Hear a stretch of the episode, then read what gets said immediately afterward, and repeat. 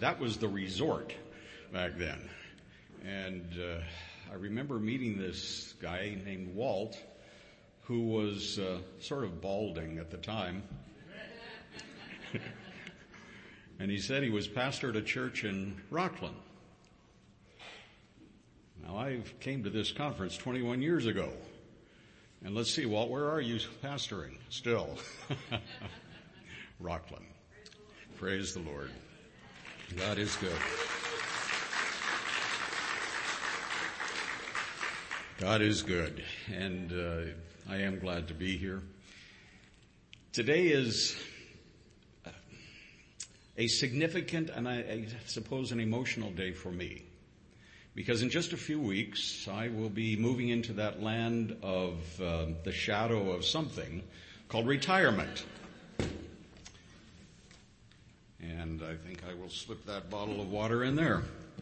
So uh, today is actually the last Sabbath that I will be preaching at a Sabbath morning church service. And uh, after uh, 41 years of doing this, you know, it's uh, it's an interesting dynamic for me. And I I thank Walt for setting this up. And Walt, I, I want to get back to this. Walt is a friend. Only friends can start texting you stuff usually just a picture, and you know immediately what it's all about because we're grandfathers. And so randomly, my cell phone will go off and there will be a picture of some cute little child. And it's from Walt. And I go, okay, which one is this, Walt? Um, it's, it's a wonderful thing. No explanation. Sometimes there is some cute little caption. Uh, occasionally he will get one of those from me. But I have a limited supply because I only have one grandchild. We only have one grandchild. And uh, he will know who that is. And so we'll, we'll play this little game back and forth. And I anticipate that may continue as uh, time marches on. But again, today I, I thought long and hard. Not that I don't think long and hard on other Sabbaths, but I thought long and hard about what should I preach about? Oh, can I, can I do that? Yes. All right. Can you hear me a little better? Yes. Okay. Good deal. I thought long and hard about what do I preach for this Sabbath? Know, usually I can look at a congregation, I know enough about a congregation that I can select a sermon that would be appropriate. Today, I looked at the sermons that I have in my file, and I, I have quite a few. And if I'm honest, my wife has heard most of those more times than any of us want to count. And she could probably get up here and preach one of those sermons to you and not miss a beat because she has heard them so many times. But I will be honest, today's sermon is more for my benefit than for yours. Are you okay with that? Today's sermon is a message that if I were to have a message as sort of a, a last, a transitional message, what would it be? And the message is about pressing on, pressing on with Jesus. Philippians, Paul has uh, wonderful things to say. But in Philippians chapter 3, we find this, beginning in verse 12. Not that I have already attained it, or I have already become perfect, but I press on so that I may lay hold of that for which also I was laid hold of by Christ Jesus. Brethren, cisterns, I don't regard myself as having laid hold of it yet. But one thing I do. Forgetting what lies behind me, reaching forward to what lies ahead, I press on toward the goal for the prize of the upward call of God in Christ Jesus. And that's what I want for me That's what I want for you. To press on toward what God has already promised is available to us all. And these, these verses give Paul's challenge to the church at Philippi. It was a challenge for his own life as well. And I think you'll notice that it all centers around Jesus. Of pressing on toward that future goal, that future prize, that, that prize that is out there. Of leaving behind the past, not forgetting the lessons of the past, but moving beyond maybe some failures, maybe some mistakes, maybe some pain, and reaching forward to what lies ahead because the prize is not just in a box that you unwrap at Christmas time. That prize is the person of Jesus. That prize is the eternity that Jesus himself has offered. To press on. And that is the essence of the message today in three parts. Three points I would like to make. The first is to press on with life. Paul in Galatians chapter 2 verse 20, a verse that I'm sure you're very familiar with, says this, I have been crucified with Christ, and it is no longer I who live, but Christ lives in me. And the life which I live in the flesh, I live by faith in the Son of God, who loved me and gave himself for me. I think you recognize by now, if you've been around Christianity for very long, that Christianity is a different kind of life than what most people experience without Jesus. The old ways are gone, interests are changed, there is something new, something better has taken its place, and that difference is summarized again in a person. It's not just a list of doctrines. It's not a list of theological points. It's not arguments that we have pointing out the differences we have with one another. The difference of Christianity is summarized in Jesus and what he brings to our lives. And just as Jesus was crucified and now lives, so do we, and that's the point of this verse. And too often I, I'm not going to point a finger at you, but too often I have focused this passage as I've read it on the end of it. I focus on faith in the Son of God who loved me and gave himself up for me. And what a beautiful message that is. But I forget the half of the verse that goes before. And notice how many times a, sing, a, a particular word or form of a word is used. I have been crucified with Christ. It is no longer I who live, but Christ lives in me and the life which I now live in the flesh, I live by faith. I live by faith in the Son of God. And that really is where I see Jesus reminding us that He has called us to press on with life. The whole essence of what Jesus wants for you is to live, not just now, but eternally. You remember, I'm sure, that verse in John 10, verse 10. I came that you might have life and have it more abundantly. So often we and others think Christianity, once you become a Christian, everything is just dull because, you know, you have to be good. You gotta live like the Bible says you must live.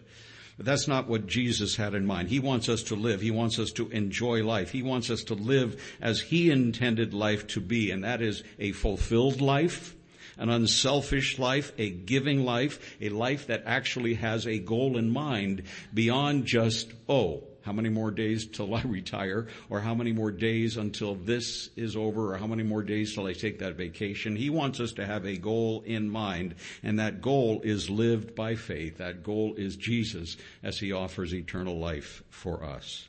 And that life is not just lived for the future, there is also life here and now. Life continues on. It means we experience a relationship with people here in our community of faith, but also within our greater community. It means we live in the small things as well as living in the large details that we get involved in, like building projects and, and other things. Someone humorously observed uh, and pointed out that Christians can be found in different ways or you can be seen in different ways. For instance, some Christians are like wheelbarrows. They're no good until you push them. Some Christians are like kites.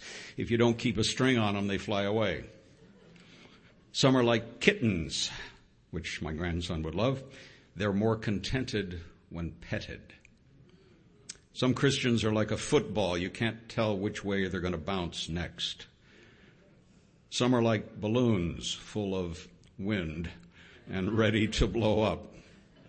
Some are like trailers. They have to be pulled. Some are like lights. They keep going on and off. Some are like drinking fountains. They keep being filled and keep on giving. When Jesus says for us to live, I believe he's talking about real living as it is found in giving of yourself. As Jesus said in Luke 6:38, "Give and it shall be given to you." And we're not just talking about the offering time. That's when we usually drag out this verse.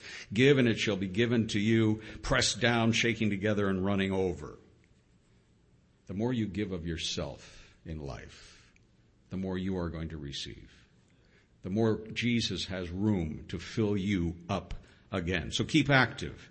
Keep pressing on with life, with living.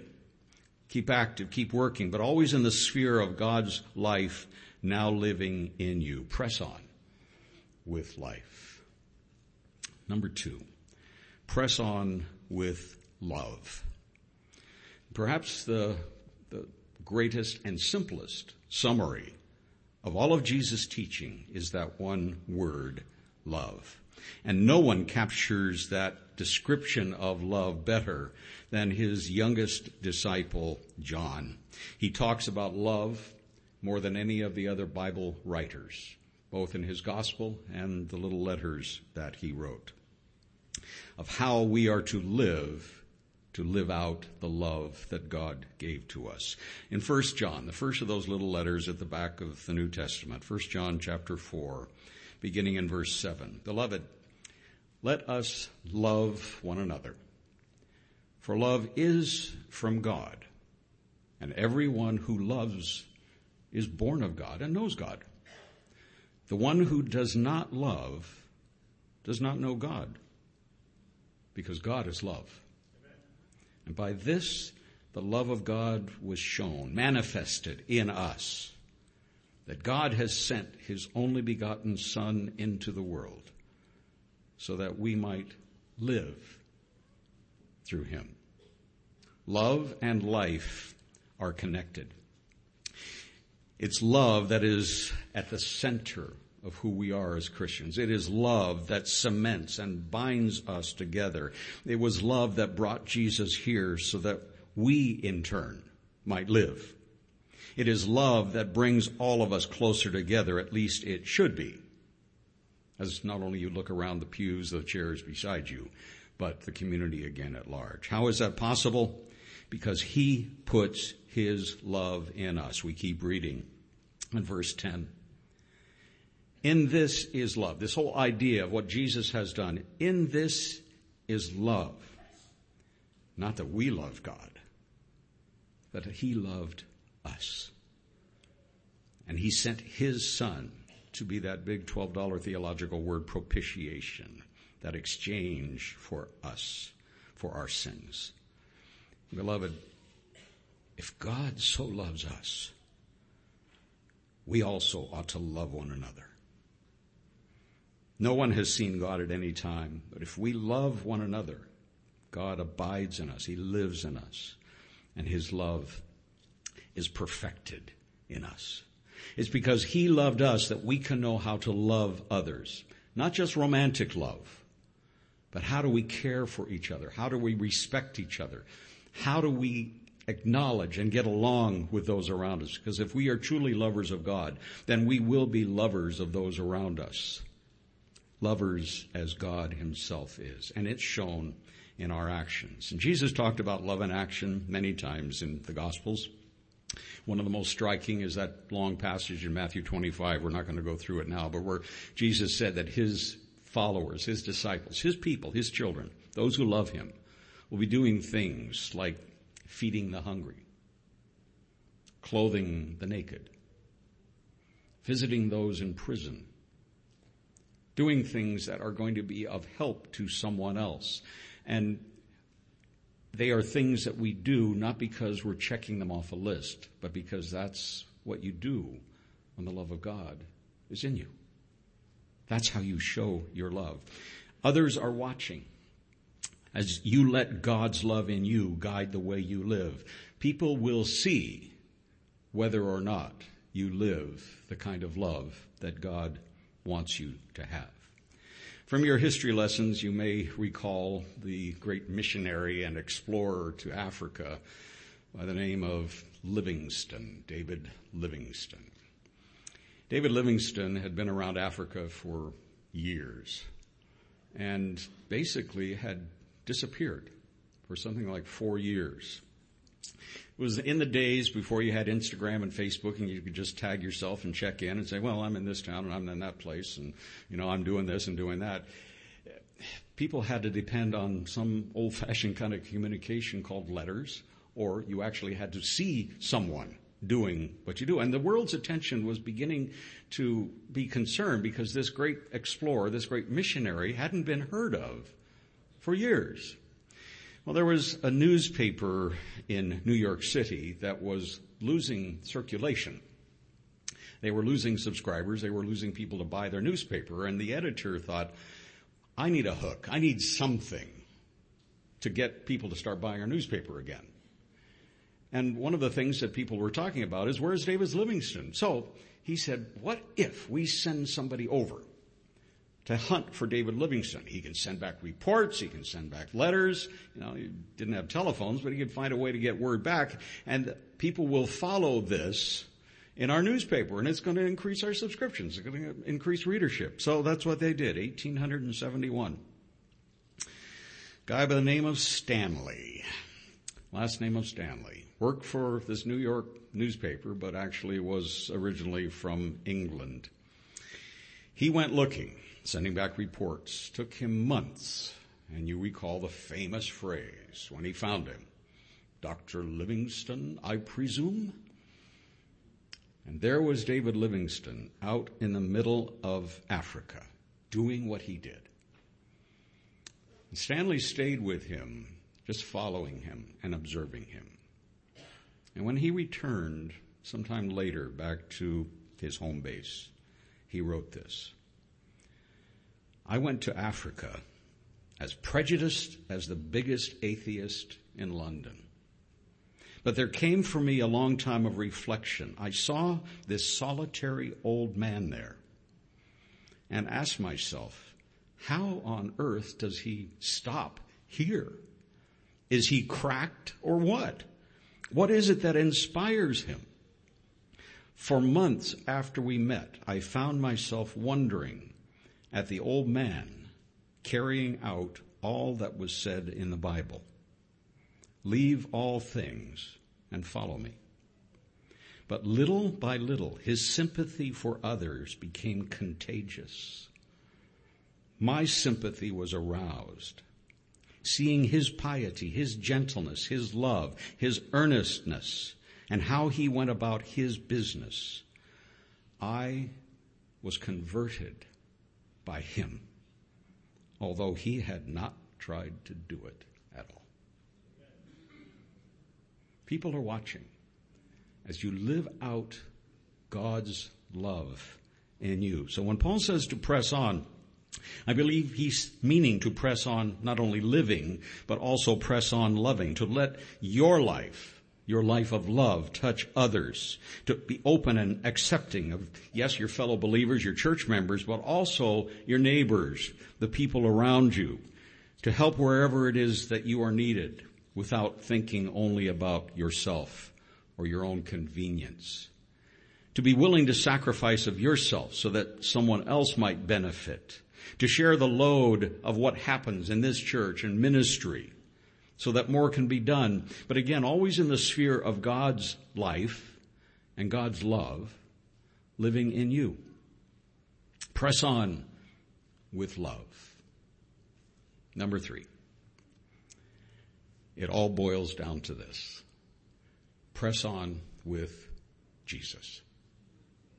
Press on with Jesus. Life with Jesus should be the most precious thing in the world for you. Life with Jesus should be it all.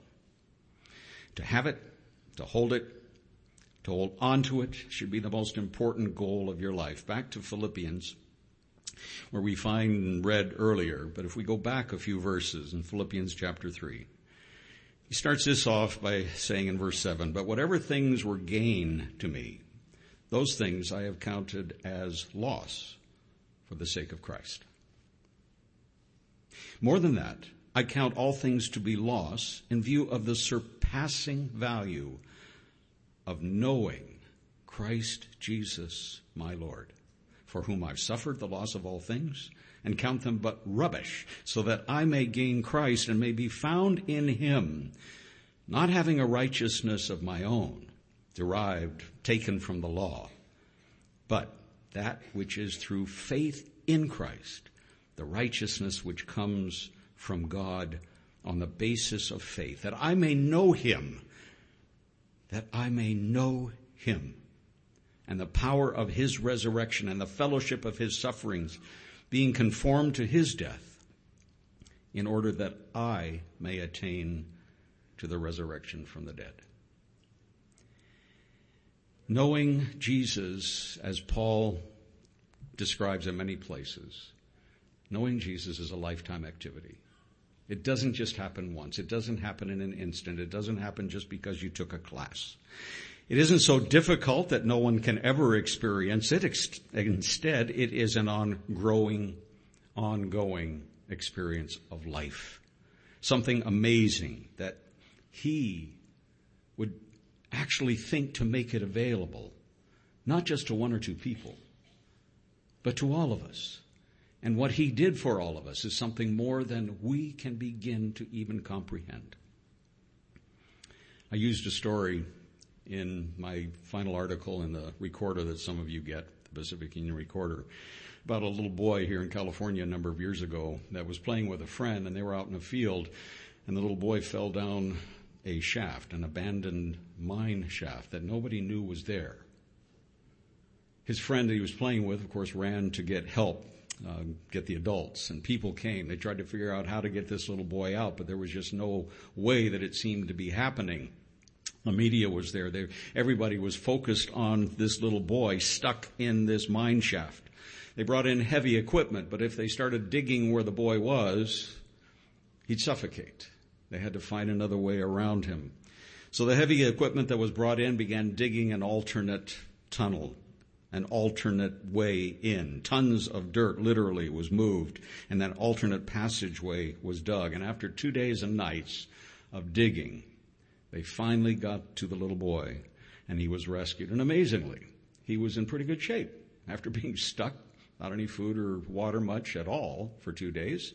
Amazing. He was just hungry and a little bit dirty. They took him to the hospital, looked him over, sent him home.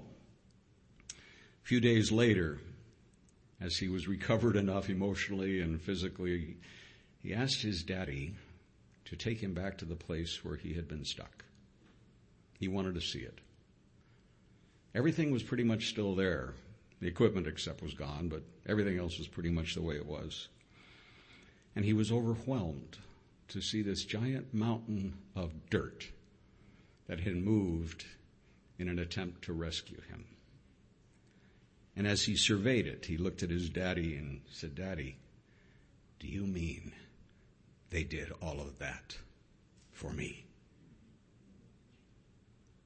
When we look at Jesus, and we look at Calvary, how can we not express, Jesus, you did that for me. You did all of that for me. And that is the amazing thing about Jesus and Christianity, that he did it. Not just a historical fact, not just for some one person that may have been good enough in Jesus' sight, but he did it for all of us. Pressing on with Jesus means, yes, living in Jesus, loving in Jesus, but living actually with Jesus. Romans 8 1 says, There is therefore now no condemnation for those who are in Christ Jesus. Means your life is so wrapped up in His and in reality you're merely living out the life of Jesus. It means that the two of you, as you walk so closely together, people are going to have a hard time telling you apart because you're walking with and in Jesus. Press on with Jesus means you're living in Him because you experience life now in its abundance. You experience His love now in its fullness. And you will have life to come. Not just now, but life to come in Jesus. And that's what Paul was saying here in Philippians 3, beginning in verse 12. Not that I've already attained all that stuff that he's been talking about. Not that I've already obtained it, or I've already become perfect, but I press on, so that I may lay hold of that for which also I was laid hold of by Christ Jesus. Brethren, I don't regard myself as having laid hold of it yet. But one thing I do, forgetting what lies behind and reaching forward to what lies ahead, I press on toward the goal for the prize of the upward call of God in Christ Jesus. Reaching forward to whatever lies ahead, pressing on toward that goal for the prize of that call that Jesus is giving to us, that upward call, that eternal call of pressing on toward the goal, not just goals here, but goals for all eternity. There is something out there. There is more to life than just what we see here and now. And he says you can have it if you keep your focus solely on Jesus. One of my favorite stories is about Leonardo da Vinci, the great artist, who was commissioned by the Duke of Milan in the year 1495 to recreate that biblical description, that biblical experience of Jesus with his disciples at the Last Supper. And you can go see that creation today if you ever get over to Milan. Leonardo began his work, meticulously working for three years on what we now call a masterpiece. And when it was finished, before he allowed his patron who had hired him to do the work, before he would allow him or anybody else to see it, he called one of his close friends who he knew would be honest with him and who would tell him exactly what he thought. He called him in to take a look. And as his friend looked at the unveiling of this, this painting on the wall there of that chapel, you know, words began to flow out. It's just wonderful. It's beautiful. It's magnificent. But he began focusing, as the uh, story is told, he began focusing on the beauty not of Jesus there in the middle or of his disciples clumped in those groups of threes or Jesus' hands outstretched, whatever. He, he was focused on the fact that Jesus was holding a cup in one of his hands, a silver cup, encrusted with jewels. And he kept saying, I, I, can't take my eyes off that cup. I don't know what you did, but you have made it so realistic. I could just reach out and grab that cup and all of its beauty. And as the story goes, Leonardo grabbed a paintbrush and obliterated the cup, saying nothing should detract from the person of Jesus. Paul says, press on. Press on toward the goal for the prize of that upward call.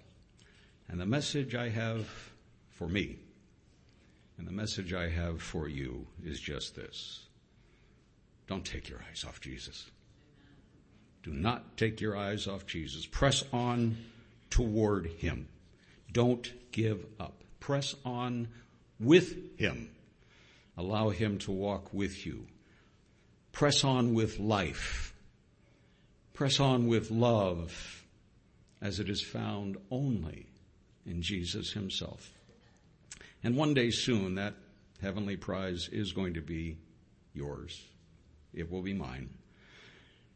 And we'll be able to share in that prize together. As together we meet in his heavenly land to experience all the great new beginnings that He has in store for us. Would you pray with me? Father in heaven, what a joy it is to be in your presence.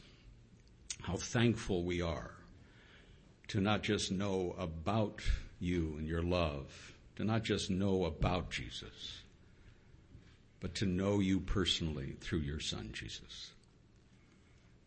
Paul said it so well, to press on, to press on with life, to press on with love, but we can't have life, we can't experience life, we can't have love, we can't experience love without having Jesus. May Jesus be at the heart and center of everything we do.